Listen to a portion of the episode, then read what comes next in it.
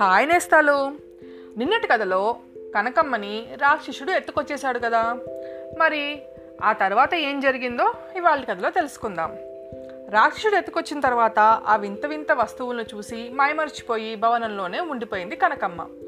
ఒకనాడు కనకమ్మ భవనం చుట్టూ తిరిగి వస్తుండగా అక్కడ ఒక చక్కని గంధపు స్తంభం కనిపించింది.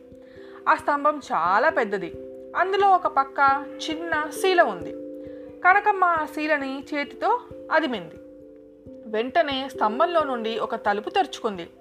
కనకమ్మ తెల్లబోయింది.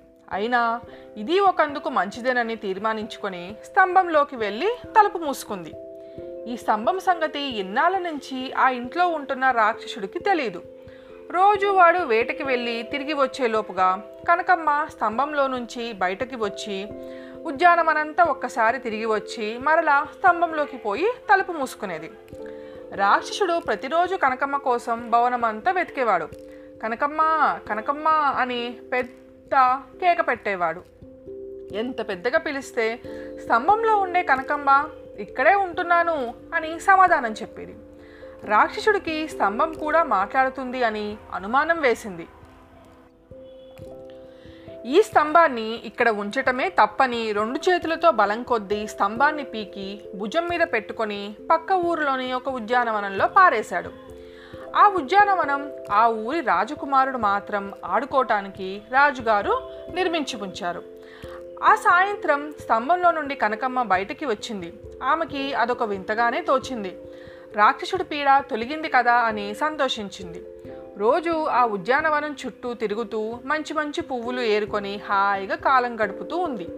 ఒకనాడు రాజకుమారుడు ఉద్యానవనంలో ఆడుకోవటానికి వచ్చాడు. తోటలో పువ్వులు లేకపోవడం చూసి కోపంతో ఎవరో కొత్తగా పువ్వులు దొంగలించడం ప్రారంభించారు.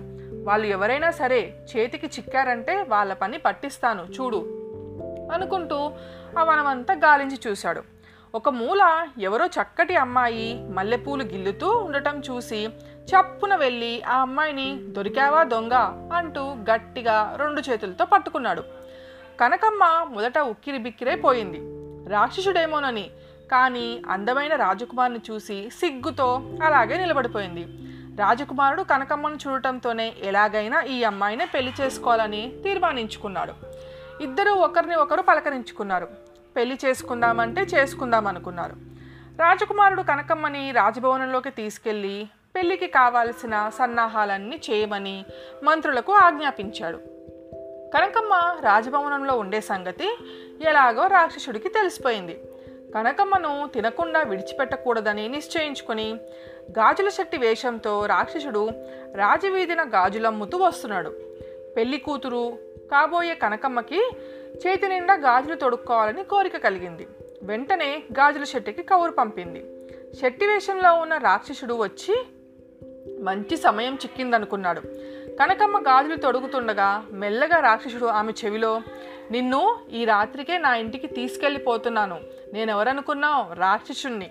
ఈ రాత్రికే నిన్ను తినేస్తాను చూడు అని చెప్పి ఒక్క పరుగుతో వెళ్ళిపోయాడు. ఈ సంగతి కనకమ్మ రాజకుమారుడితో చెప్పి ఎలాగైనా తప్పించమని వేడుకొంది. రాజకుమారుడికి ఒక ఉపాయం తోచింది. అచ్చంగా కనకమ్మ లాంటి ప్రతిమను చక్కెర పాకంతో తయారు చేయించి ఆమె పడుకునే మంచం మీద పెట్టి ఒక గుడ్డతో కప్పేశాడు. కనకమ్మను మాత్రం ఆ రాత్రికి మరో గదిలో పడుకోపెట్టాడు. రాక్షసుడు ఎవరికి తెలియకుండా గదిలోకి చొరబడ్డాడు. అక్కడ మంచం మీద ఉన్న చక్కెర పాకం ప్రతిమను రెండు చేతులతో ఎత్తుకొని చరచరా వెళ్ళిపోయాడు. కొంత దూరం వెళ్ళేసరికి చక్కెర పాకం అంతా మెత్తగా కావటం మొదలుపెట్టింది. రాక్షసుడికి ఏమీ అర్థం కాక కొంచెమైనా కొరుక్కు తినాలని బుద్ధి పుట్టి కొంచెంగా తల పక్క కొరికాడు. తీయగా ఉంది. అరెరే కనకమ్మ ఎంత తీయగా ఉన్నావు? భలే రుచి. నువ్వంటేనే నాకు ఇష్టం నిన్ను చక్కగా తింటాను. భలే తీపి కనకమ్మ! అంటూ వెరి రాక్షసుడు చేతిలోని పాకమంతా తినేశాడు. తెల్లవారగానే రాజకుమారుడు పంచదార పాకం ప్రతిమను చూడటానికి గదిలోకి వెళ్ళాడు. ఏముంది? పంచదార ప్రతిమ మాయమవుపోవటం చూసి కనకమ్మ దగ్గరికి వెళ్ళి ఈ సంగతంతా చెప్పాడు. కనకమ్మ కూడా ఆశ్చర్యపోయింది. ఇక రాక్షసుడి భయం కూడా తొలగిపోయింది. రాక్షసుడు కనకమ్మను తినేశాను అనే ఆనందంలో వాడి పనిలో వాడు ఉండిపోయాడు. కనకమ్మకు తన స్థితిని తల్లిదండ్రులకి అన్నదమ్ములకి తెలియజేయాలని కోరిక కలిగింది. పరిచారికలను పంపి తన దగ్గరికి అందరినీ రప్పించుకుంది.